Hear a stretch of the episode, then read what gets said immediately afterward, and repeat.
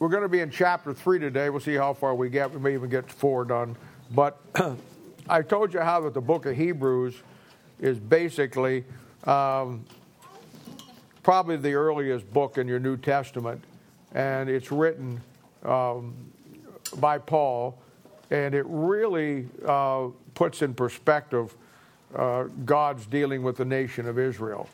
And uh, it's a book that it's definitely not written directly to us. There's a lot of things in there that you'll see that inspirationally, and we'll see some of those today probably, that uh, are, are, really good, uh, practical things that you can apply, but you find them in sections uh, or maybe verses. You can't find it across the board with the book because the book wasn't written to us across the board. It's written to, um, to Hebrews. So you're going to find that the book has a particular um, direction to the nation of Israel and what he's doing in the book. And this is really the key to it. Uh, what he's doing in the book is he's writing this comparing what the Old Testament was compared to what Christ has now established with his coming into the New Testament. you can see the value of that for a, a Jew who is alive at this particular point in time, and Paul making an incredible argument uh, showing them uh, Christ is superior to everything in the Old Testament. So we saw in the first two chapters where Christ is superior to the angels and he goes through in great detail, and we, we saw all of that. Once we start chapter 3, from chapter 3 up to chapter 10, um, the overall theme is going to be, uh, you know, Christ's priesthood is better than the Old Testament Levitical priesthood. But that's the overall thing you want to remember, and you want to put that note at the beginning of chapter 3 and then mark it up to chapter 10. But that's the overall concept that he's trying to get across. But what he does in individual chapters in accomplishing that is that he compares Christ with everything within that aspect of the priesthood. And in chapter 3, he's dealing with Christ compared uh, to Moses. And that's a, uh, that's a key aspect of being able to understand uh, the difference because Moses was such a was such a, a, great leader. And so he starts out in chapter 3, uh, and he says, Wherefore, holy brethren, and we know that the word where, wherefore, uh, uh, as therefore, will always be a continuation of what we just saw. He says, Wherefore, holy brethren, partakers of the heavenly calling, consider uh, the apostle and high priest of our profession, uh, Jesus Christ, who was faithful to him that appointed him, as also Moses was faithful in all his house. Now, the key word that's going to start popping up here that you'll want to want to mark in your Bible, if you have one of those yellow china markers, is the word house. And whenever you find uh, the word house, you want to look at it very carefully uh, because in 99% of the places you find it, it's going to be dealing with the whole house of Israel. And so you want to, that's always a key word that you want to look for. And he says, uh, faithful in all his house. For this man was counted worthy of more glory than Moses, inasmuch as he who hath builded the house uh, hath more honor than the house. And of course, again, the, Moses building the house of Israel, and that's the house he's talking about. For every house is builded by some man, but he that built all things is God. And now, uh, g- clearly, we're moving toward a direction that Moses was great, but Christ is going to be greater because God is behind every great thing that every man does for him. Um, and so he says in verse 5 And Moses verily was faithful in all his house as a servant for a testimony of those things which were to be spoken after. And then it says, But Christ as a son over his own house. And then, of course, that's a reference to the nation of Israel, too. So it's a thing where um,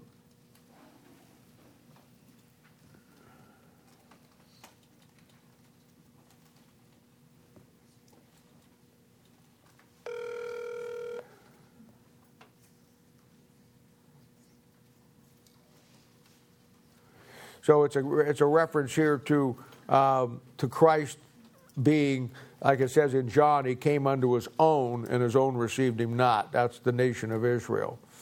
Uh, and it says, and this is another key here that shows you who he's writing this to. Look at verse 6. But Christ as a son over his own house, whose house are we? And of course, that's the nation of Israel. And then in verse 6, you have one of these verses that throws everybody, uh, it's one of those, one of these verses in Hebrews that throws everybody off, and it just, this is where they get off. It says, it says, but Christ as his as a son over his own house, whose house are we, if we hold fast the confidence and the rejoicing of the hope firm unto the end. And that's a verse that's impossible to put into anything in Christianity, uh, just impossible. There's no way that you can fit that into Christianity in any way, shape, or form. So uh, there's only one place that can go, and that will be to the nation of Israel. And notice the, key words here. Uh, he says, first of all, it's verse 6, it's conditional. But Christ as a son over his own house, whose house are we, if it's conditional. It's based on what somebody's got to do. If we hold fast the confidence of the rejoicing of the hope firm unto the end. And the key word there um, is the word unto the end, which we know from Matthew chapter 25 and Matthew chapter 24. He that endureth unto the end, the same shall be saved, dealing with the nation of Israel. So he's basically, this is showing us as a tribulation context here that the Jew is God's house if he holds fast the confidence and the rejoicing of the hope. Uh, and he has to hold that unto the end. In other words, he has to endure unto the end of the tribulation period. Then he says, Wherefore, as the Holy Ghost saith, today, if you will hear his voice, and that's Psalms 95 uh, that he's, he's talking about there. And again, um, today, and that day is in the tribulation period, uh, that they will hear his word. Harden not your heart Harden not your hearts as in the provocation in the day uh, of temptation in the wilderness.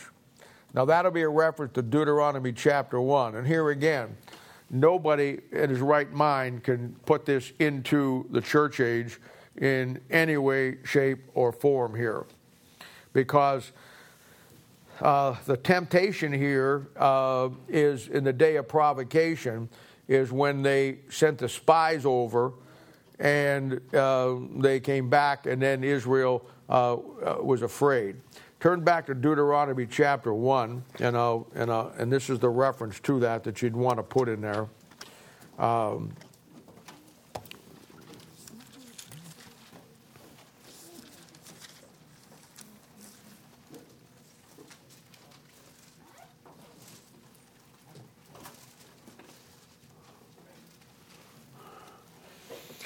It says in chapter 1, verse 1, it says, uh, These be the words which Moses spake unto all Israel on this side of Jordan in the wilderness, in the plain over against the Red Sea between Paran and Tophel, and Laban and Hazeroth, uh, and uh, Diz- Dizahab.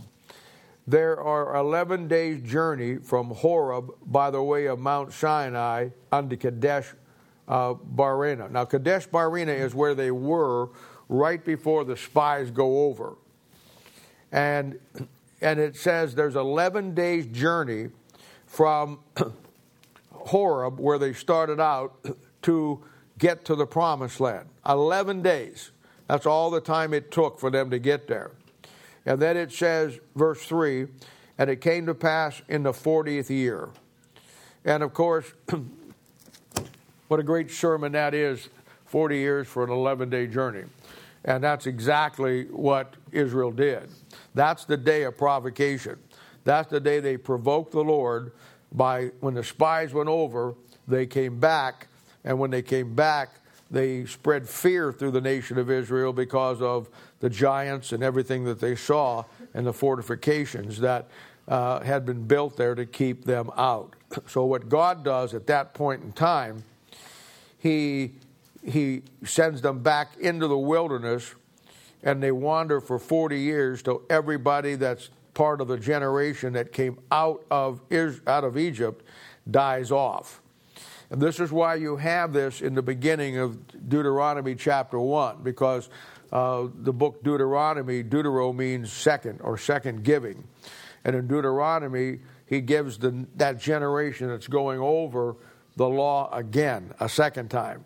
And the reason for that, when you get into and read it, is because that the generation that perished never carried that uh, what God gave them to that next generation. So he has to start all over again, basically doing that. And so you can begin to see here, um, verse 8 harden not your hearts. Uh, as in the provocation in the day of temptation in the wilderness, when your fathers tempted me, proved me, and saw my works 40 years. And uh, it's a, it's a, this is clearly dealing with the nation of Israel. How anybody in their right mind could make this into the church uh, is just, you know, beyond, defies logic in any way, shape, or form.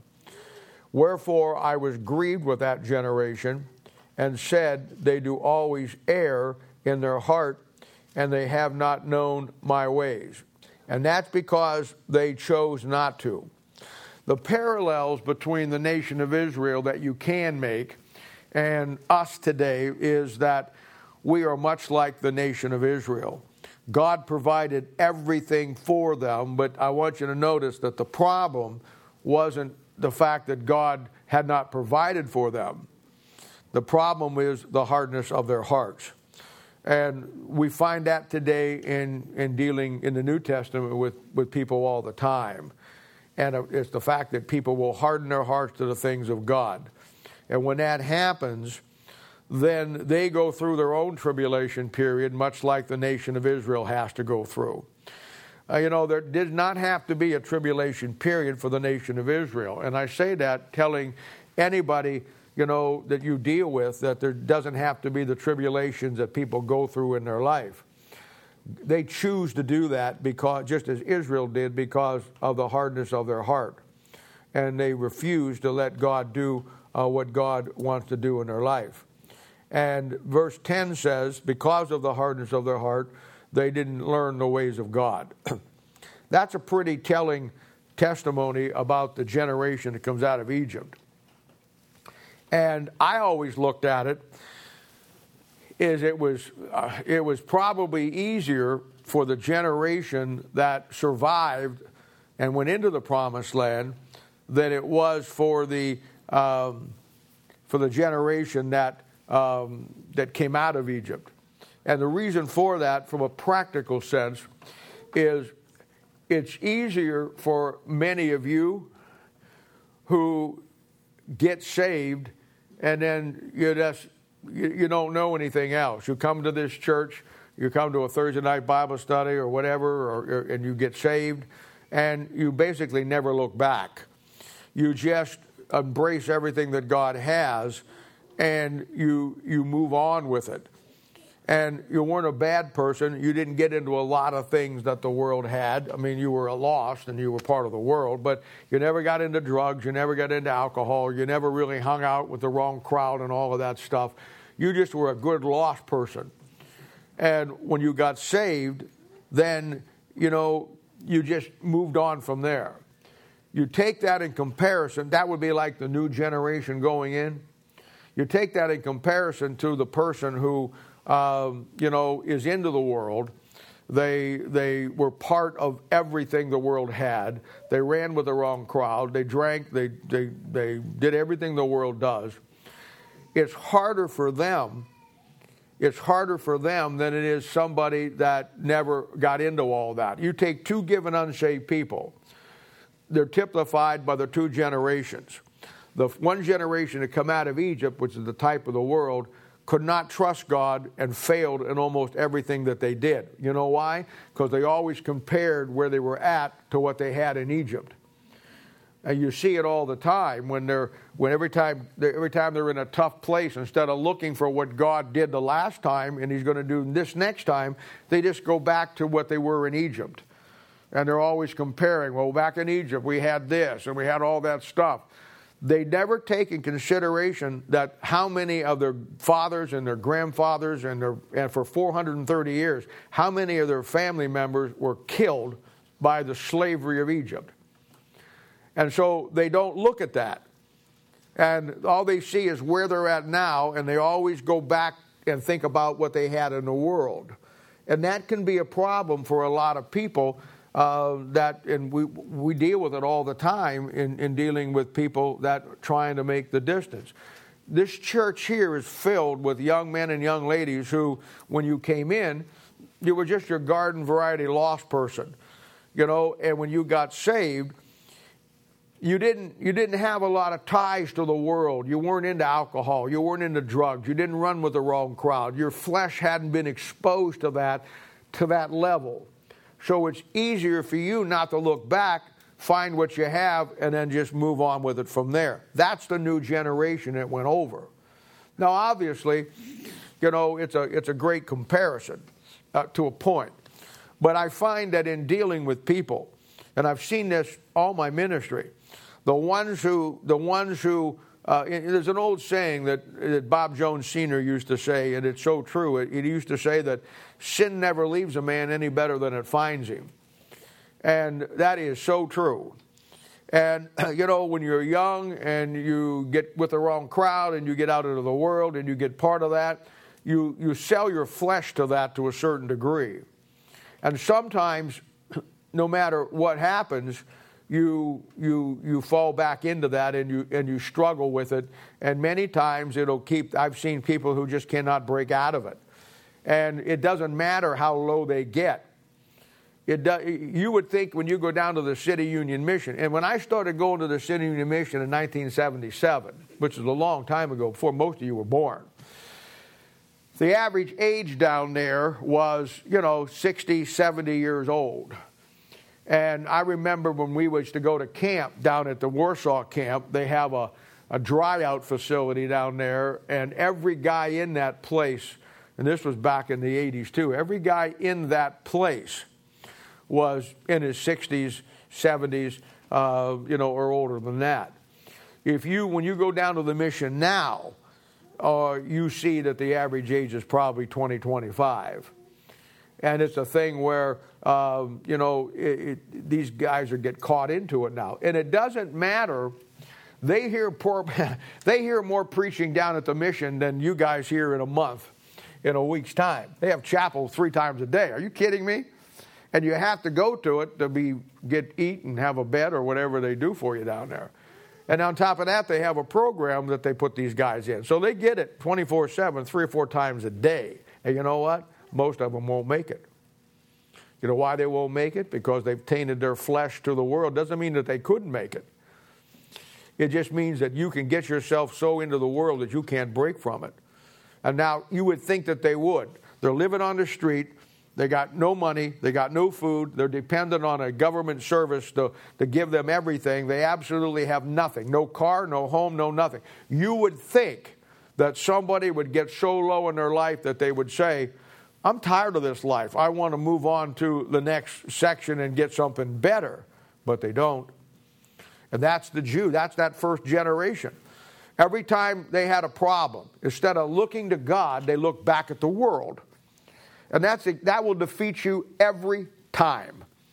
And that's exactly what Israel's problem was with that generation that came out.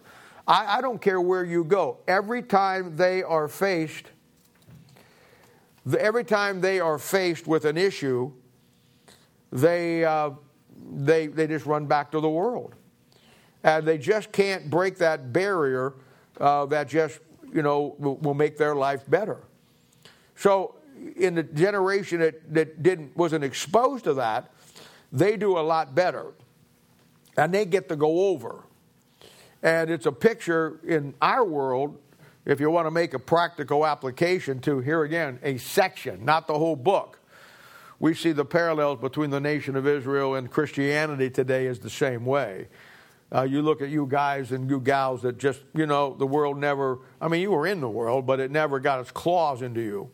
You weren't addicted to the things of the world. You, you, you, you had unsaved friends, but you were smart enough that you just never fell into that.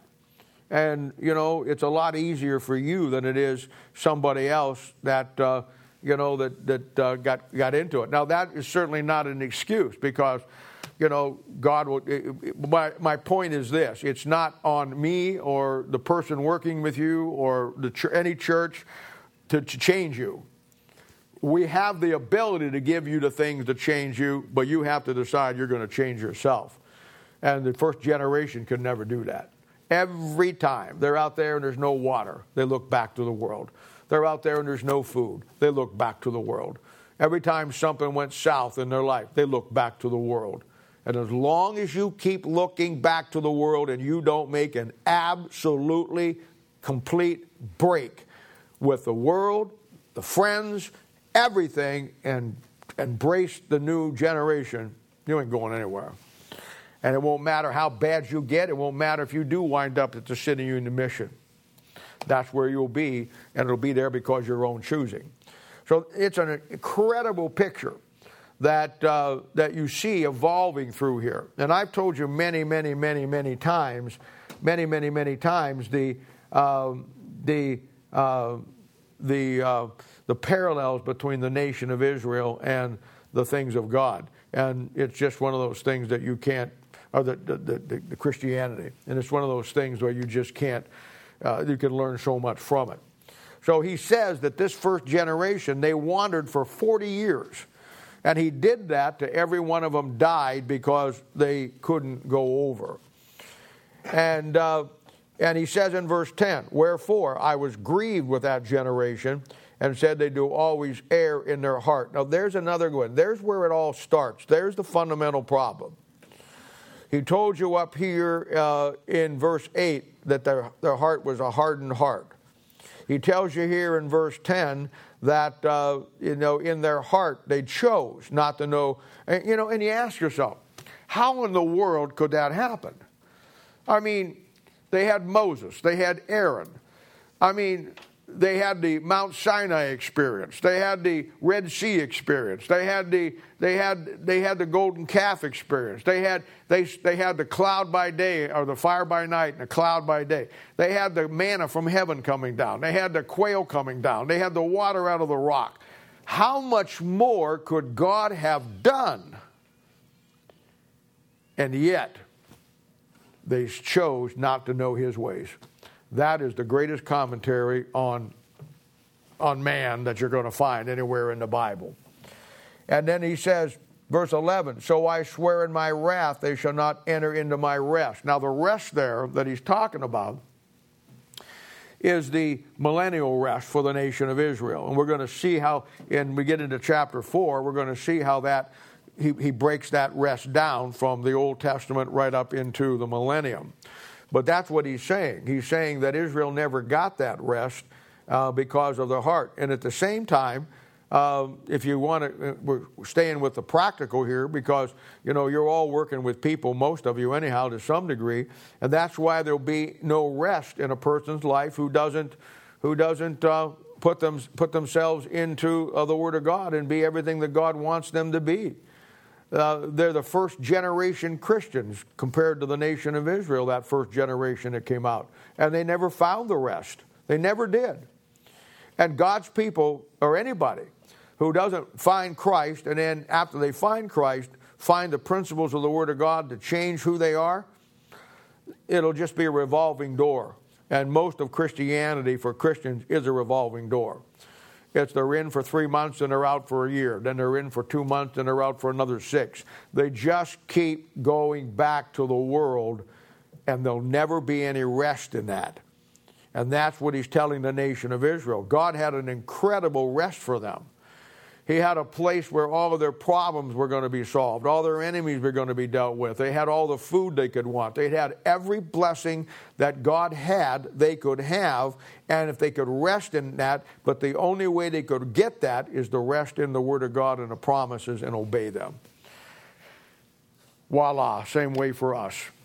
The rest for the believer today will be found in the promises and the principles of the Word of God within the structure of God's church.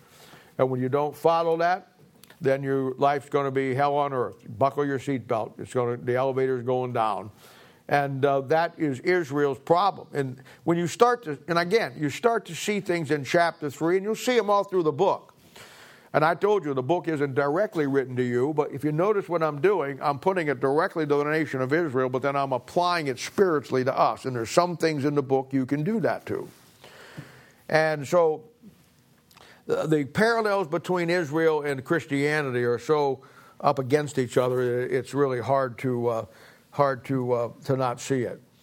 And so then he says in verse 12, Take heed, brethren, lest there be any of you, uh, in any of you, an evil heart of unbelief and departing from the living God. Uh, there is no greater verse for the Israel, and there's no greater verse for Christianity today or anybody today than that verse right there. And that's exactly what the problem is. You get a heart an evil heart of unbelieving, and then you depart from the living God and everything that He has for you. And it's, it's just that simple. You know, we like to make life really complicated. Life is probably the simplest thing that you're ever going to examine on this, in this world because it just depended on what you're going to do with what God gave you. And the great model and example of that is the nation of Israel. And when they did what was right with God, they had everything that they could ever want when they didn't do what was right and they had an evil heart and they hardened their heart and, uh, you know, they parted from the living God, uh, then they had all the problems that they had. And it is no different for you and for me. That's where disaster comes into uh, our lives. Verse 13, but exhort one another daily while it is called today, lest of any of you be hardened through the deceitfulness of sin. Boy, that's a great word the deceitfulness of sin. We think that sin, uh, that's, how we, that's how we spell fun, S I N. And yet he's telling you there that in sin is you get deceived. You get, you get deceived. And uh, it's a thing where what you think is, and the world projects that. That's why when you see the beer commercials on TV, it's always a bunch of young people out there having fun and doing everything. That's why, you know, when you see all of the things that the world wants you to fall into, it's always portrayed with people that are your age. And everybody's happy. Everybody's having a good time. Everybody's having fun. They're out there doing their thing, you know. And uh, it's, it's, it's a deceiving thing because every one of them, every one of them, ultimately, if they don't find Christ, every one of them going to wind up in a lake of fire. And long before that happens, every one of them are going to destroy every aspect of their life and wind up being a mess. And, uh, you know, and it's just the way that it works. Uh, one of the seven laws in the Bible is the law of sowing and reaping.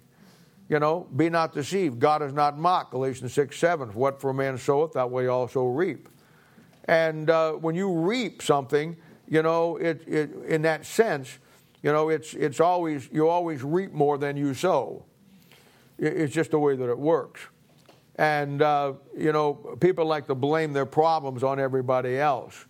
And a lot of people fall into that. A lot of people, you know, you find people who can put people on a guilt trip. And the people uh, are too weak to really to, to, to, to see past that. So they, they, they just fall into that thing, and people get manipulated and used by that. And it's a thing where, you know, you, you just, you, you, you want to exhort one another, you want to help one another, but you got to know that sin in your life or my life or anybody's life, you know, is going to be deceitful. And it's going to bring about a lifestyle that, uh, that you think is a good, but it's going to be very bad at the end. And it's just that. Then he says in verse 14, For we are made partakers of Christ. Here it is again. And the, you know, I would suggest you mark the, these in red to kind of stand out. And there was one up there in verse 6. Here's another one. For we are made partakers of Christ if, see, it's conditional. If we hold the beginning of our confidence steadfast, and here he says it again, under the end. Now, the beginning of the confidence there will be uh, what they had in the Old Testament when God had Moses and gave them what uh, they had. That was the beginning of it. And then they departed from that because of their attitude of heart and that they were, you know, they were against God. And notice again the last part of that verse, and you certainly want to mark this steadfast unto the end. And that's the end of the tribulation. So even though there's a lot of practical parallels, the direct application will be to the nation of Israel. Uh, and that's why it's all conditional with them. It's not conditional with you. Once you trust Christ as your own personal Savior, there's no real ifs involved to it. You're either gonna you're either gonna walk with God and He's gonna bless you, or you're not gonna walk with God, He's gonna clobber you. There's no ifs, ands, or buts about it. But for the nation of Israel, it's all conditional. And it's conditional what they're going to do with what God gave them. Uh, and, you know, that's what you, you got to see the difference between the two. Uh, and again, verse 15 while it is said, uh, today, if you will hear his voice, harden not your hearts as in the day of provocation. And for some, when they had heard, did provoke, howbeit not all came out of Egypt by Moses. And of course, uh, but uh, with, with whom was he grieved 40 years? Was it not with them that had sinned, whose carcasses fell in the wilderness? And what he's saying here that, that uh, when they come out of Egypt, their, their heart was continually the problem of hardening it against God. And they just had one issue after the other. And, you know, I've, we've already covered it, but it's, it's just what they did. And to whom swear he that they should not enter into his rest, uh, but to them that believe not. And then, of course, um, the doctrinal aspect, as I said, the rest is the millennial reign of Christ. Historically, it's Canaan's land when they went over. God intended for them to go over into Canaan's land. You see this in Joshua chapter 1. He gives them the three prerequisites for them to have the rest. And turn back to Joshua chapter 1, and I'll, I'll show them to you because they're the same three things that if, uh, if we are going to have rest. And where they had rest in the promised land, you and I have rest uh, in the Christian life, but it's through the same thing. And in Joshua chapter 1, here's where he gives them the three conditions for their rest. And of course, the first one is found in verse 6. And you've heard me preach this before. It's a great it's a great little, um, you know, um, devotion if you want to do it. In, in verse 6, it says, Be strong and of a good courage, for unto this people shalt thou divide for an inheritance the land which I swear unto the fathers. And, and the first thing that they have to do is to believe what God said. God gave them some promises and principles that they have to believe. And but it, again, he keeps using the word courage because it takes courage to believe what God said. And that was their first problem. That, we saw that back there in Hebrews. That was the first issue they had. They just couldn't believe it because they're always comparing it with the world. And I say again, until any man, any woman cuts the ties with the world completely, you're not going anywhere and it's a waste of your time, my time, the Lord's time, because the first generation failed simply because they just kept looking back at Egypt. And every time something came up, it was too easy to run back. See, you got to cut off your escape route. When you cut off your escape route of going back to the world, then you're forced to deal with it with the biblical principles because you got no place else to go. That's a great position to be in. So the first thing he tells them is they have to have courage to obey the Word of God. Uh, uh, excuse me, believe the Word of God. The second one is in verse 7. Only be thou strong and very courageous, that thou mayest observe to do according to all the law which Moses my servant commanded thee. Turn not from it to the right hand nor to the left, and whatsoever uh, thou, uh, uh, thou mayest prosper wherever so thou goest. The second thing is courage to obey the Word of God. It takes courage to believe it, but brother, it takes courage to obey it. And that's what they couldn't do because they never cut off the escape route. They always looked at going back to Egypt, the world. And, the, and, until you cut those ties, you're not going anywhere. And for some people, like the second generation, it was easier to cut the ties because they never, never was really in Egypt. They were born after they left Egypt. But boy, the people that came out of Egypt, they had a tough time. And so will a lot of God's people that are really connected uh, into the world system. And then the third thing is verse 9.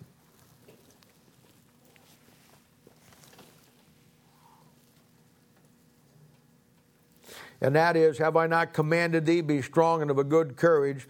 Be not afraid, neither be thou dismayed, for the Lord thy God is with thee whithersoever thou goest. Once you do the first two, then the third one is the, is the rest that he's talking about. Once you have the courage to, to believe what he said, once you have the courage to obey what he said, there lies your ability to rest in what he said. And so this is what you find back here in, in, uh, in, in the book of Hebrews. He keeps taking it back to that wandering of those 40 years and those two generations that just couldn't, couldn't come out of it. And, uh, you know, Uh, for some they had heard did provoke, howbeit not all came out of Egypt by Moses. Not everybody, fo- not everybody followed Moses out. Some came out because they just wanted to get out. And they had, and those were the mixed multitude that you find in places like Numbers chapter 4, Numbers chapter 11. They, they were the group that came out, but they really didn't come out to follow the Lord nor Moses. They came out because they just wanted to get out of Egypt. And they were always a source of problem. And in the churches today, that'll again any congregation we call the nation of israel the congregation of israel okay? That word congregation means a, a gathering together. We call the church today a congregation because people come together. They congregate together congregation. But the problem today in churches will be the same problem that they had with israel will be the mixed multitude. That's people who have one foot in the world and one foot in church and they play both ends against the middle. A good pastor, a smart pastor, will do his best to keep that number as low as he can uh, in his church. You never build a church with mixed multitude people. In fact, you don't get anything done with mixed multitude people. And people who have one foot in the world and one foot in the Bible are people that you really don't, you, you want to keep that number to a minimum. And obviously, the way you do that is through hard preaching and, uh, and just dealing with issues. And it's a thing where, you know, you, you, you weed them out because, you know, they're coming for the wrong reason. And whatever reason they are coming for isn't worth the abuse they have to take of getting clobbered every week with the Word of God. So pretty soon they'll find another church they'll never go to. And, uh, you know, it's just, it's just the way it works. And that's why, uh, you know, uh, some of the people that came out, they didn't come out with Moses. They weren't following the Lord. They came out because they just wanted to get out. And, uh, you know, you see that. At verse 17, but with whom uh, was he grieved 40 years? Was it not with them that had sinned, whose carcasses fell in the wilderness? Basically, he's saying that he was grieved with all of them. And the reason why he did that is because the mixed multitude infected the whole congregation. Uh, I, I, don't know that it went this way. I think it's a great illustration. Uh, gives you a great visual. I, I, you know, the movie is. I like the movie, but uh, obviously it's not accurate and everything. But when you go back to the old 1955 movie of the Ten Commandments, where Charlton Heston played Moses, um, that's before he ran around naked in the Planet of the Apes. But anyway, uh, it's a thing where, to me, that is that it gives you it gives you a a, and I know, I know it's a movie, and I know that, you know, uh, but it's based on the facts, and there's a, lot of things in it that they had to add to make it a movie. I get that. And I don't, I don't, but you had Nathan, Nathan who came out with them, and, and in the movie, Nathan was the guy who was always leading the mixed multitude. And he always, he's the guy that when Moses was up there, he, he decided that Moses was dead. And he's a great picture of, of probably what happened, if not by a Nathan there, certainly by somebody or a group of the mixed multitude. Because he's always pulling the people aside. He's always, he made the golden calf. He did this, he did that. He, he's at the, at the Red Sea when it's divided you know, and they start, they're standing there before it's divided, and here comes Pharaoh's army. He's the one who is saying, Moses led us to our deaths. Here we are. He's sowing doubt into people. When the sea opens up and they go across, and then they're standing on the other side, and they look back, and now Pharaoh's army is coming through the same dry land that they just came through. It was Nathan again who said, See here, Moses, let, let's go back to Egypt. And then, of course, the water comes in and drowns them all out.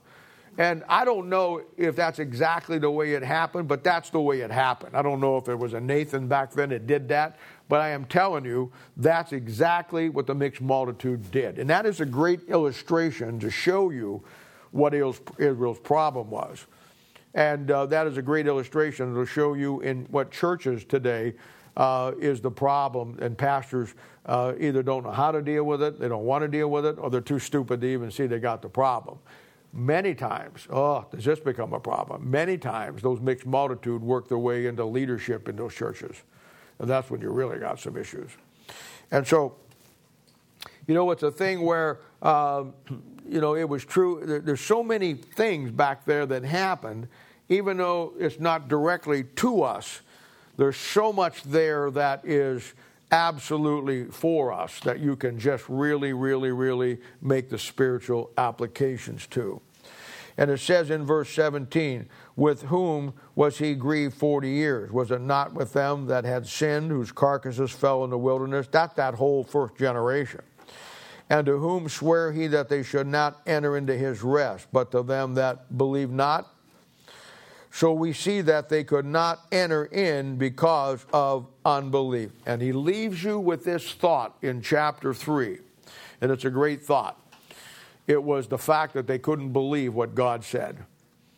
And why couldn't they believe what God said? Because the world had too much of a hold on them.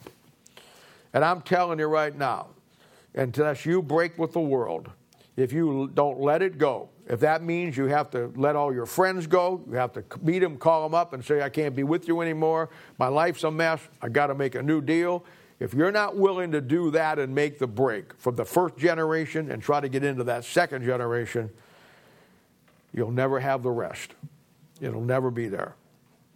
And then we're going to move into chapter 4 here. And in chapter 4, where in chapter 3, he compared Christ to Moses. Now, in chapter 4, he's going to, uh, he's going to show us that the promises of Christ are better than the promises that we had in the Old Testament. And of course, uh, again, there's going to be a lot of good parallels here, but I keep in mind now that uh, um, this, is, this, is, this is where we're at. Chapter 4 uh, really defines, uh, is the definitive chapter on the book because it's the, the key here is, is, without a doubt, is the nation of Israel. And it's all about the promises that, uh, that they never got. And of course, those promises were the promises that God gave to Abraham uh, that never got fulfilled. So he says in verse 1 Let us therefore fear lest the promise being left us of entering into his rest, any of you should seem to come short of it. Now, there's another verse that clearly shows you that this can't be to the church. Because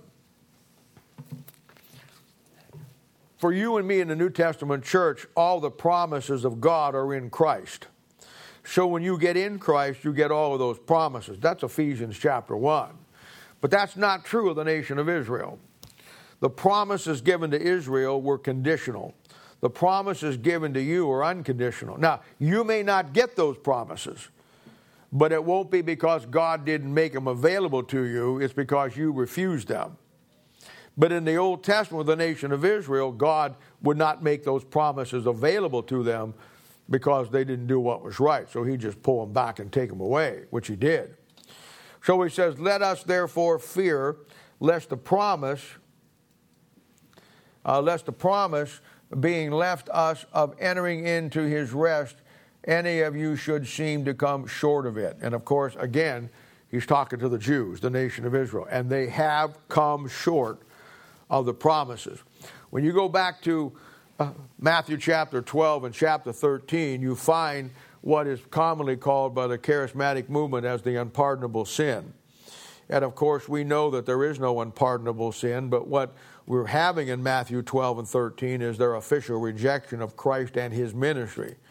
And he tells them, here's the conditional.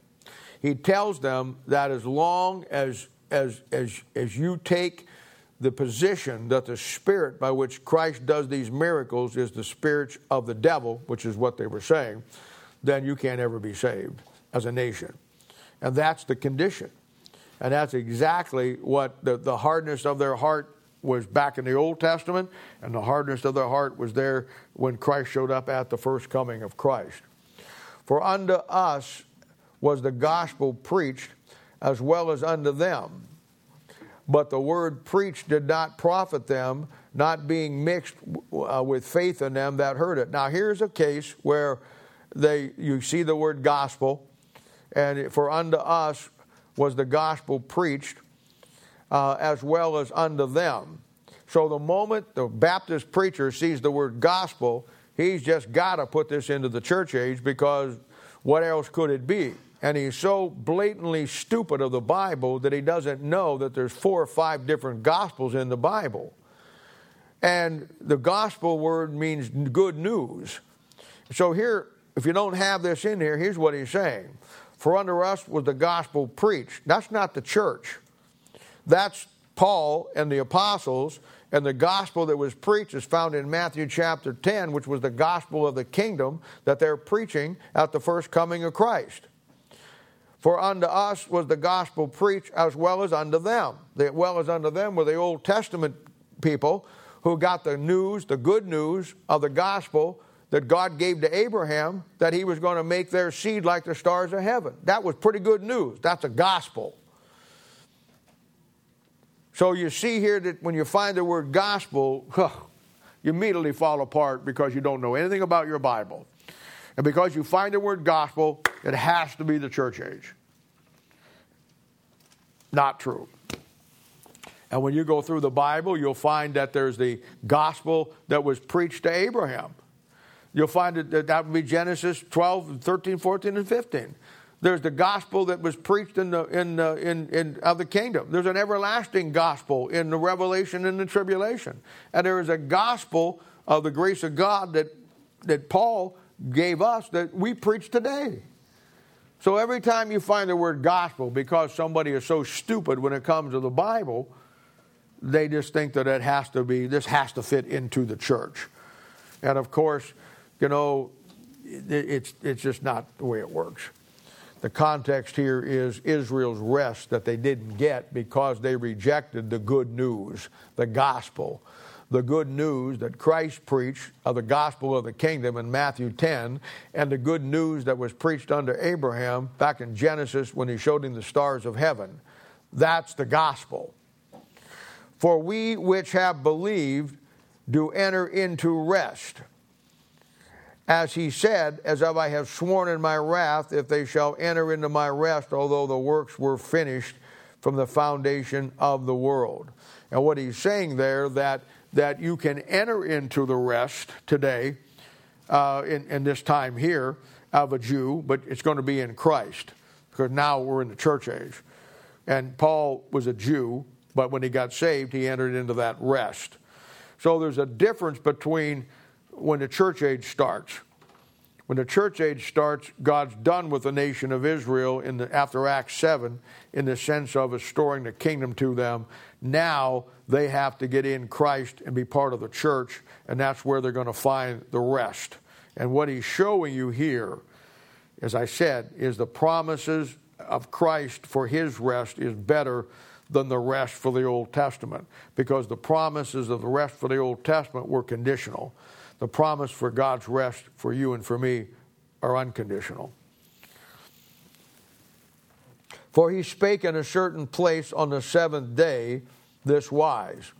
God, I'm going to read the section, then we're going to come back. I'm going to break it down for you, so just bear with me. For he spake in a certain place of the seventh day of this wise, and God did rest the seventh day from all his works. And in this place again they shall enter into my rest. Seeing therefore it remaineth that some must enter therein, and they to whom it was first preached enter not because of unbelief. Again, he limited a certain day, saying, David, today after so long a time, as it is said, Today, if you will hear this, his voice, harden not your hearts. Verse 8 For if Jesus had given them rest, then would not have uh, then he not afterwards have spoken of another rest. Verse 9 There remaineth therefore a rest to the people of God. Now, this is a breakdown from verse 4 to verse 9 of everything in your Bible. And notice it says in a certain place, and then 5, a place again. In uh, and uh, 7, again, he limited a certain day. So he, he, he's given you, and let me break it down for you. It'd be simple to do that way. Verses, verses 4 and 5 are dealing with the seven days creation. And that's where he creates everything in seven days and then rests on the seventh. And he sanctifies that seventh day, sets it apart. And that's a picture of man going to be on this earth for 6,000 years, and then the millennium is going to be God's rest. That's the first thing. Then he said in verse 6 Seeing therefore, and this will be 6 and 7, seeing therefore remaineth that some must enter therein, as they to whom it was first preached entered not in by unbelief. And verse 6 will be Moses up to first and first Samuel.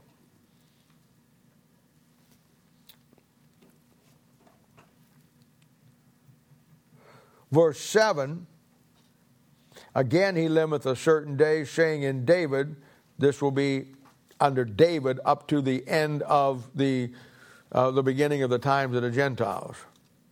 Verse 8, for if Jesus, that'll be the first coming of Christ. Verse 9, there remaineth the rest, that'll be the millennium. So he breaks it down by the verses showing you where everybody had a chance to get the rest. In 4, uh, he shows you that in the beginning, before the law, they had a chance to get it if they understood it. And, and then in verse uh, 5 and 6, Moses to 1 Samuel. In verse 7, uh, David to Christ. And they rejected that. And then in verse uh, 8, Christ, uh, and they reject him. And so again, skips right over to church age, no mention of it. And in verse 9, you have the millennial rest that God is going to bring them after they go through the tribulation period. Now you want to get that in your Bible, get that breakdown, because that's you know that's that's a major part of understanding how this thing is laying itself out. Verse 10 For he that is entered into his rest, he also has ceased from his own works as God did from his. Now, that's one of the greatest places in the Bible that shows you that, uh, and you know, you got to be careful saying this um, to people who don't have some degree of the Bible. Uh, Baptists today are scared to death of everybody, like the, the cult groups out there that believe that you salvation is of works, uh, to such a degree that they throw out dispensationalism and they, they don't see how a guy was saved in the Old Testament versus how he's saved in the New Testament, or even how he's saved in the tribulation period.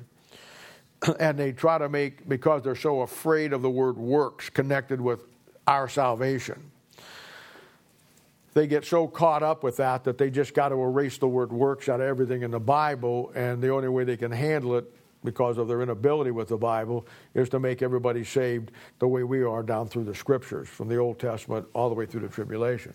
So that's why most of the movies you see, most of the books you see, uh, after the rapture, people in the tribulation, they're getting down on their knees and asking Christ to save them, just like, just like um, we do in the church age, you know. Nothing could be farther from the truth. My point is this when you get the Bible perspective on it from this verse here, it says, it clearly says, that that he also has ceased from his own works as God did from his. Now, salvation has always been by works. There's just no question about it. In the Old Testament, they had to follow grace and faith was always in operation, no question about it. but it's what you can't get saved without grace, and the faith was based on what God told them to believe. Noah got saved because he built a boat, not because he got on his knees and trusted Christ as his own personal Savior. If he wouldn't have built a boat, he'd have drowned just like everybody else. That was his works. Abraham believed God about not death, burial, and the resurrection of the Son and trusted Christ. He believed that someday his seed was going to fill the universe, and he believed that, and God counted that to him the righteousness. You see, all through the in the New Testament or in the tribulation period, they have to, they, you know, faith in Jesus Christ and and keep the Ten Commandments. But for you and for me, salvation is of works. It's just not the works that you did. He told you right there that Christ's work on the cross is how you got saved. Everybody else before the cross and in the tribulation, they had to do faith, grace, plus whatever God told them to do as a work. You and I in the church age, we get grace and faith plus His work. Not by works of righteousness which we have done, but told His mercy He has saved us. It's Christ's work in the church age that we get saved by. But salvation is always of works. and it's a thing where, because they're so afraid of the word work, and they don't understand the Bible in any small measure. They, they shy away from that because they don't know what to do with it. And consequently, they get themselves in a bigger mess than they do if they would have just followed what the Bible says. If you're saved here tonight, you didn't get saved by your own works, but if you're truly saved today, you got saved by Christ's work. And uh, on the cross, before he died, what did he say? It is finished. What was finished? The work the work. And when he comes out of that tomb, he has the keys of death and hell, and we're on our way. From that point on, as we saw in Hebrews chapter 2, the devil's defeated, and off we go, and never looking back. And it's a thing where uh, it makes all the difference in the world. So, you know, that's one of the greatest verses that says God did a work, and he ceased from that work. And then he begins a new work after we're saved by trusting in his works, then in Philippians chapter 1, verse 6, which we're preaching every Sunday on, then he begins a good work in you. And that work is to finish the work that he started. And, you know, it just works that way. And verse 11 Let us labor, therefore, to enter into that rest, lest by any man fall after the same example of unbelief. And the examples we saw were all through chapter 3 um, and everything. We said. And then uh, verse 12, in fact, verse 12 and um, 13 is probably one of the greatest places in the Bible that shows you uh, the seven things that the Word of God does for you. And, uh, you know, it's uh, it, here again, he's directly giving it to the nation of Israel. But boy, I'll tell you what, the in, the, in, the practical application here for you and for me is overwhelming. For he says, verse 12, For the word of God is quick and powerful and sharper than any two edged sword, piercing even to the dividing asunder of the soul and the spirit, and of the joints and the marrow, and is a discerner of the thoughts and intents of the heart. Neither is there any creature that is not manifest in his sight, but all things are naked and open unto the eyes of him which we have to do. Now, this is two of the greatest verses in the Bible, and it shows you seven things that the Word of God does for us. And the first thing the Bible says, uh, the Word of God is quick.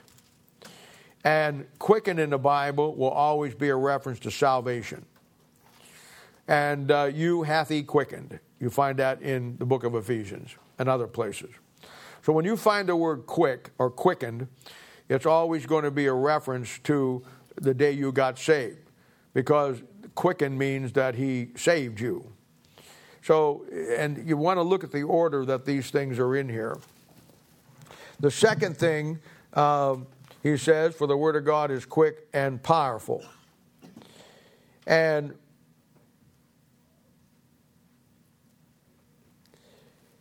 That'll be your ministry. That'll be after you get saved, God has a work for you. And that power that He gives you uh, is the power that you're going to do that ministry with. Now, this brings in, you know, and here again, you could go through these and make a four hour study out of it or teaching out of it if you wanted to. That when, he, when it says quick and powerful, when you first get quickened, you don't you have that power, but you don't know how to use that power. So now we know that there's a process that you go through. The moment you get saved, you have every bit and all of the Holy Spirit of God that you're ever going to have. That's not the problem. The problem is the Holy Spirit of God does not yet have all of you. I mean, He's got you as far as indwelling, but now you've got to go through the process of learning how to daily fill yourself with the Holy Spirit of God to be used of God.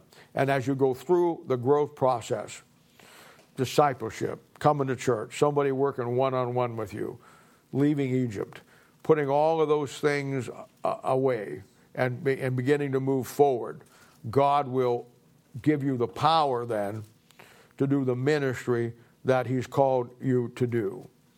And it all comes through the Word of God. All of this comes through the Word of God. And then he says, uh, sharper. And we think of the word sharper because he's getting ready to say a two edged sword. But we look at the we look at it as the fact that uh, something that has the a real sharp sword. Uh, we use that term in the world like the cutting edge of this technology or the cutting edge or this guy is on the cutting edge. In other words, we use it as somebody who's very sharp, very intelligent, very quick. And, you know, it's a thing where the example for this would be back in Daniel chapter 1, where you have the Hebrew children that have been taken captivity down into Babylon, and they are up against Nebuchadnezzar and all the things that they have. And at a point, Daniel says to to Nebuchadnezzar, hey, look, let us, let us eat what we eat, let us do what we do, and not partake of the world. And at the end of a period of time, you put us up against the best you got, and let's see who's better. And at the end of that time period, they did that, and the Bible says that Daniel and his, and his buddies were 10 times better than all the world had to offer. You know what that tells me? That tells me that when you get quickened and you allow the Word of God to empower you at some point in your life, like many of you are right now, you'll be 10 times faster than the world. Uh, you'll be light speed, you'll be warp speed when the world. You'll figure things out quicker. You'll see things quicker. You'll, you'll react quicker. You'll see the biblical principles in it quicker. You will actually be smarter than and sharper than the person out there. That's what the Word of God does for you. It illuminates your intelligence through spiritual, um, uh, you know, infestation of the Word of God in your life. It, it puts Christ, God's mind, let this mind be in you. It's all part of the process. And you actually become 10 times better than anything the world has to offer. And, you know, you see that because the world's in complete upside down mess right now. I mean, uh, it, it is. And it isn't going to get any better. I mean, people are waiting for everything to pass and get back. It ain't. It's, it's going to be, as you're seeing now, it's one landfall catastrophe after another. And uh, it isn't going to get any better. So, my advice to you is that now that you know the world isn't going any better, you best better become smarter and figure it out. And anybody who has a little bit of Bible knowledge and understands the things of God and the world and the history and where this thing is going, you're 10 times smarter than anybody on Fox News, CNN, or ABC or CBS. You know what you're up against. You know what you're up against. And uh, it's a thing where, you know, we look at the world, we look at the way America is, and, you know, a guy with no understanding, you know, he, he looks at the he looks at the he looks at the short term you know, he looks around him and he sees the liberal Democrats and he wants to blame them. Somebody else sees the don't like the Republicans, so they blame them. Somebody else doesn't like Nancy Pelosi, who does, and, and blames her. Somebody else doesn't like Trump and blames him. Uh, somebody else blames the black people. The black people blame the police people. Uh, everybody's blaming everybody else. And, uh, you know, and you look at this thing and the riots and this and everything going on, and, you know, you see the country unraveling and it's splitting, and then you got the coronavirus and everybody's afraid of that. And you got people who will never go to church again. You know, they're never going to go out of their house. They'll find them three or four years from now dead in the basement someplace, you know, and the smell gets so bad the neighbors call the cops. And yet, if you're sharp, you don't, you don't look at all of that. I mean, it's there. But I can, I can tell you, I can tell you, I can, I can put it in one sentence and end it all if you got any kind of spiritual ability at all. You know what it is? One sentence, maybe a paragraph. Let's do a paragraph. Never in the history of the world has any country ever survived more than 200 years after they have rejected the Word of God. This country rejected the Word of God 1888. So we are what, 140 years into it? 60 years left? And look where we're at. It isn't the Republicans. It isn't the Democrats. It isn't the Black Lives Matter. It isn't the crowd down there protesting. It isn't the police. I mean, those are all problems. But you know why they're all problems? Because this country is the book of Judges. There's no king in Israel, and everybody's doing what's right in their own eyes. That's the problem. Where does that start from? 19, 1888. Dump the book. Not one nation in the history of the world survived 200 years I mean, when I say survived, I don't mean they all just disappeared like the Incas and fell off the planet. They never survived. They went into anarchy and went into total corruption. Nobody survived 200 years after having the Bible and rejecting it. Nobody. Nobody. Nobody. Czechoslovakia. Anybody know where it's at today? There was a time under John Huss in the 1600s that the whole nation of Czechoslovakia followed him, and most of them were born again. You can't even find it anymore today, it's gone. They rejected it. Germany, Europe. Martin Luther brought a great reformation and, and, and, and turned the whole country of Germany toward God. Where are they today? Where's Europe at today? Europe is amoral. You know why? Because they never survived. They rejected the book, and 200 years they never got past it, and they're in total apostasy. And America is right, gone the same path. See, that's, that's seeing it being sharp. I mean, you can point fingers all day long. We can blame everybody. Everybody's going to blame everybody else. But when you bring it back to one thing that God told us that our country was built on, and in 1888, they dumped it. And here we are, 140 some years into it now, with 50 or 60 to go. I can't even imagine if Jesus doesn't come what this country is going to be in 50 years. See, most of you are young people, but us older guys and gals, um, we were around in the 50s and the 60s. We saw what a country was that still had some kind of fiber in it based on the, the Bible and preaching in churches. We saw uh, you know, you didn't see rainbows and gay people. They were all in closets. You, you didn't see all of the stuff that goes on in the world today. Uh, it, it, was all, it was all, it, it wasn't like it is today. I mean, we had the Democrats and the Republicans, but even the Democrats were pretty decent presidents because everybody had a following of a, of a morality line. It's all gone. You didn't have the, you know, when the liberals started, we really want to see it, the liberals started during the Vietnam War.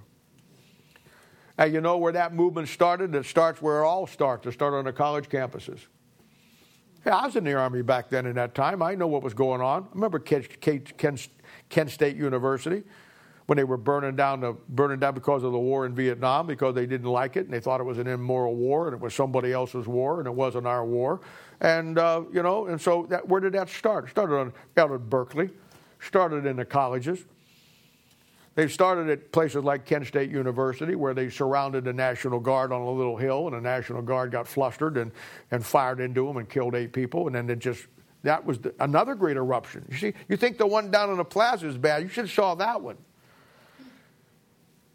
I mean, they were saying National Guard is murderers, American military is murderers, or baby killers, or all that. I was in the Army. We all held up our signs. Great game. National Guard 8, Kent State nothing. That's how you look at it.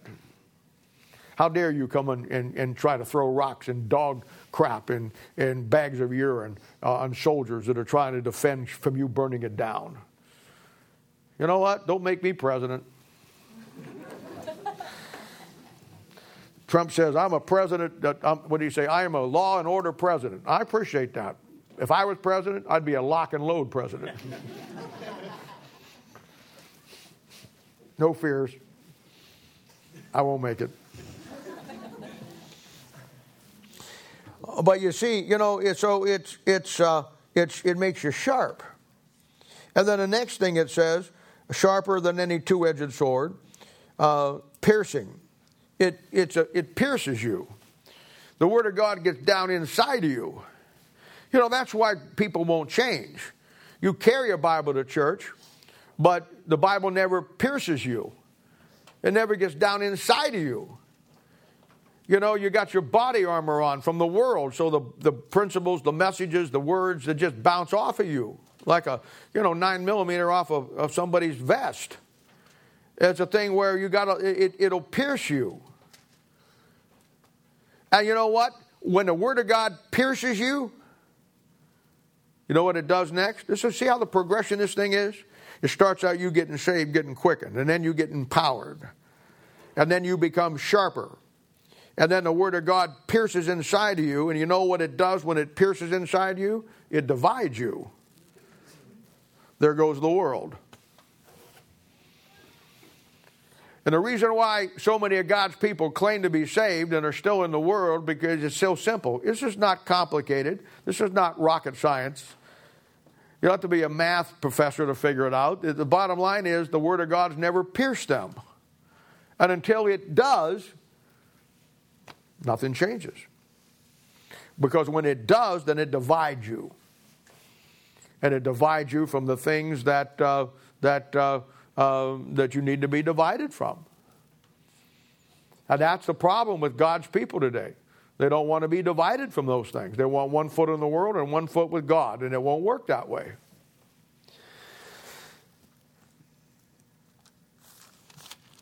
Then the next thing he says here is the fact that, uh, next verse here, is the fact that once you get quickened, once you get empowered, once you become sharper, once you get pierced, once you get divided, and I might add to that that that's not only dividing you from the world, world, but it's also rightly dividing the word of truth. It gives you both that aspect too. And then what happens is the word of God is alive. It's a living book, like I said last Sunday. So now it it discerns you. And in the verse 13, it discerns the thoughts and the intents of your heart. You see, that's where Israel's problem was, and that's where your problem and my problem will be. The reason why you don't like preaching and why you don't like to come to church, or if you do come to church, you come for a little while, and because it doesn't pierce you, you don't want to come back or you want to stay away, is because the, once that book starts knocking on your door, the Holy Spirit of God starts discerning your thoughts and intents, and you don't like that. You see, if you're a real Christian who loves God, you love that. Even if your thoughts and intents are wrong, you love that. Because when you get saved and you get down into God, you give Him that option. We all have wrong thoughts and we all have our wrong intents. The difference between some of God's people and other God's people is some of God's people don't want the Holy Spirit of God knocking on those thoughts and intent doors. The other ones welcome it because they know it's wrong. And uh, the Word of God is it's a it's a it's, it discerns. It discerns. And then, and then he says in verse 13, neither is there any creature that is not manifested in his sight. The last thing that it does, the seventh thing, that the Word of God, based on all the things it'll do for you, at the end result, it manifests who you really are. Not only to him, but to anybody who has ability to, to, uh, to see it. You know, the Word of God is a great book because I said it many, many, many, many, many times. It's the only book in the world when you start to read it, it starts to read you. And that's what people don't like. And the Bible, at the end of the day, the Bible will manifest who you really are. It really will. Because it'll dictate through, the, through its own principles, and how you respond to it will be how who you really are. it's just that simple. And you'll find God's people who, who want to pretend they're spiritual, they want to fake spirituality. Um, they'll do all the things that they do, but it, bottom line is when you look at their life and you look at everything around them, the Word of God continually just manifests them in the shallow column. And uh, it's, uh, it, it's what it is because it discerns the thoughts and intents of your heart. And it's a thing where, you know, that's why, you know, the Bible says that you don't have, you shouldn't judge people, and you shouldn't. And, and the reason why you shouldn't is not so much because it's wrong to judge. It is because we all have our issues. But uh, the bottom line is you judge yourself.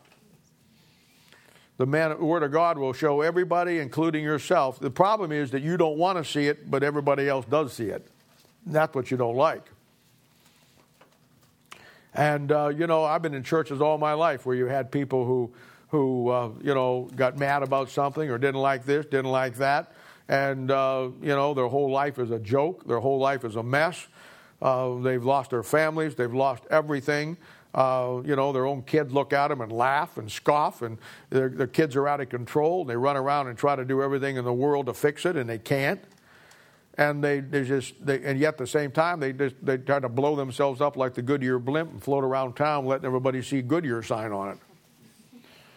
And the truth of the matter is, you know, uh, everybody, the Word of God manifests you.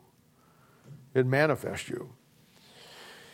So it says, Neither is there any creature that is not manifest uh, in his sight, but all things are naked and open under the eyes with him we have to do. Now, you want to mark that word naked there because when you find the word naked in relationship to Christ, I'm going to tell you right now, it's going to go back to the judgment seat. If things in your life are naked and open before God now, they will be at the judgment seat of Christ. It's just that simple. Getting an attitude and getting mad at God, getting mad at the church, getting mad at the preacher is never a good, never a good plan. Uh, simply because of the fact that usually when you dig down through the layers of that, you find that the real source of your anger is your own stupidity. And, uh, you know, it's just the way it works. And then he says in verse 14, Seeing then that we have a great high priest that is passed into the heavens, Jesus, the Son of God, let us hold fast our profession. Now, the profession there is defined for you in chapter 3, verse 1. Wherefore, holy brethren, partakers of the heavenly calling, consider the apostle and high priest of our profession. Your profession as a Christian is to do the work of God. You all, in a secular sense, have a profession. Some of you are work at a warehouse, some of you work at plumbers, some of you work at electricians, some of you are nurses, some of you, you know, you, um, uh, you, you, you have a job. And that's your profession for you and for me as a child of God, my profession, your profession, is to finish the work that God's called us to do. And uh, the problem is that we get the physical profession in the way of our spiritual profession. And that happens a lot. We forget that the job that God has given us is to pay the bills, support the work, take care of our families, and we're like tent making missionaries. It's designed so we can do the work of God. God gave you a job to pay all you need so you can do His job, the work. But we get caught up in the different professions. For we have not a high priest which cannot be touched with the feelings of our infirmities, but was in all points tempted like as we are, yet without sin. And uh, that's a great verse. That, that's a verse that uh, definitely can apply to, to both in our cases. Uh, you know, uh, it, it shows you that God understands what we go through. I mean, can you imagine? Because the Bible doesn't cover these things, it doesn't say anything about them. But the verse says he's tempted on all points as we as like we are. Well, just stop and think what we are tempted with all day long. It's hard to believe that Christ was tempted with those same things, but the verse says he was. You see, and because he had the victory in God, once he's in you, you can have the victory in Christ because he's already been there. And, uh, you know, he's touched. He's not judgmental. He's not angry. He's not vindictive. He's touched with the feelings of our infirmities. You know why? Because he's been there. He knows. But he also knows the only way out of those infirmities is what the Word of God will do for you in seven things. And if a man or a woman is not willing to follow those seven things and, and learn the lessons of the nation of Israel and the rest that they never got, and to see that their problem was the hardness of their heart and their unbelief that the promises that God gave them, you're not going anywhere. You'll be down in the city in the mission, you'll be homeless here, homeless there, or worse. But you ain't going anywhere. And this world uh, will do nothing but destroy you. Christ will do nothing but lift you up and edify you. But at the end of the day, it's your choice. I can't make the choice for you. Your mom and your dad can't. Nobody can. You have to weigh the odds, weigh the options, and you have to simply say, I'm done with the world. And it's got to be more than just words. You have got to come to the place where you make that split. And whatever it takes, whoever's got to go, whoever you got to say bye bye to, send your. Um, uh, see you later, senorita, whatever the case may be. Sayonara, whatever it is, whatever language you're in. Hit the road, toad, whatever it's got to be. You, uh, you got to make that cut. And then he says, For we have not a high priest which cannot be touched with the feelings of our infirmities, but was in all points tempted like we are, yet without sin. Let us therefore come boldly unto the throne of grace that we may obtain mercy and find grace to help uh, in time of need. Now, for the Jew, that's great advice. They're into tribulation, they're going through the tough times. They now realize that Christ is better than Moses, he's better than the angels, his promises are better than the other promises, and they realize who he is. They realize what Peter said this man named Jesus, whom you have crucified, God hath made both Lord and Christ. And of course, they turn back to him. It's great advice for us because once you realize that he not only went tempted on all points and without sin, yet he paid for all of your sins. The only way to get past it is to come to the throne of grace that you um, that you get help in your time of need. Israel's time of need will be the tribulation. Our time of need will be whatever we're going through because we've done the same thing the nation of Israel has done, and that is rejected everything that God has given us. And for whatever reason, we will not allow the Word of God to do those seven things in our lives. And we want to hang on to the world. And it'll never work. Well, we'll hold up there.